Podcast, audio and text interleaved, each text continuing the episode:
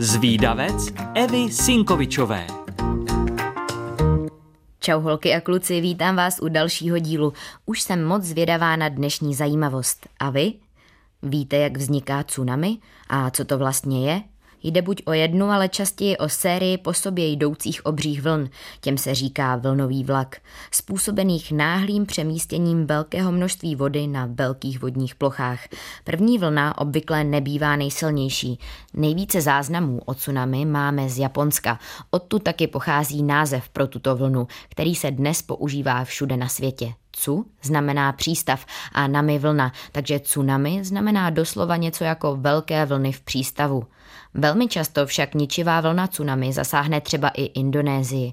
Tsunami na rozdíl od obyčejné vlny, která je vyvolána nejčastěji větrem a tlačí vodu na povrch, ovlivňuje celý vodní sloupec ode dna až na povrch. Čím vyšší je, tím bude tsunami rychlejší a silnější. Nejčastěji tsunami vyvolává zemětřesení na dně oceánu, ale také třeba výbuch sopky, sesuvy půdy nebo pád meteoritu. A přestože tsunami byly zaznamenány ve všech oceánech, nejčastěji se objevují v tom tichém, konkrétně v takzvaném ohnivém kruhu. Toto pásmo je známé pro své časté projevy sopečné činnosti a výskyt zemětřesení. Na volném moři může tsunami dosáhnout rychlosti dopravního letadla, takže kolem 900 km v hodině.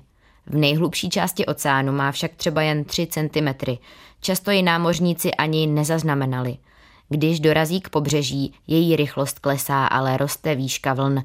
Když se dostane ke břehu, může mít i 30 metrů, což je zhruba jako výška desetipatrové budovy. Navíc vlny tsunami nevypadají jako normální vlny, které se lámou a kroutí. Přicházejí jako vodní stěny.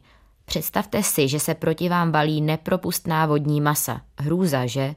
Navíc tsunami si dokáže dlouho udržet svou energii, může tedy cestovat přes celé oceány a urazit obrovské vzdálenosti. Příchod se dá na poslední chvíli odhadnout podle jevu, kdy voda náhle ustoupí o stovky metrů a odhalí jindy zaplavené mořské dno. V tu chvíli je nejvyšší čas prchat do vnitrozemí.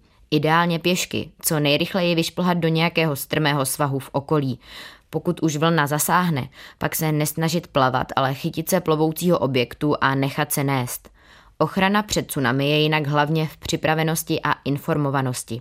Existují varovné systémy nebo ochranné stavby. Pokud ale epicentrum vzniku vln není daleko od pobřeží, na záchranu zbývají třeba jen minuty, i když varovný systém funguje. Nejničivější tsunami novodobé historie bylo jistě to, které se odehrálo 26. prosince 2004. Příčinou bylo zemětřesení a podle odborníků šlo o největší tsunami za posledních 600 let. Tsunami je tu s námi totiž už pořádně dlouho. První zmínky jsou z Číny z doby zhruba před čtyřmi tisíci lety.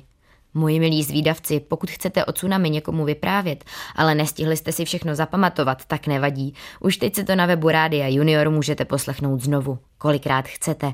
A pokud vás napadá nějaká zajímavost, o které moc lidí neví, tak mi ji určitě napište a třeba se objeví v nějakém dalším dílu zvídavce.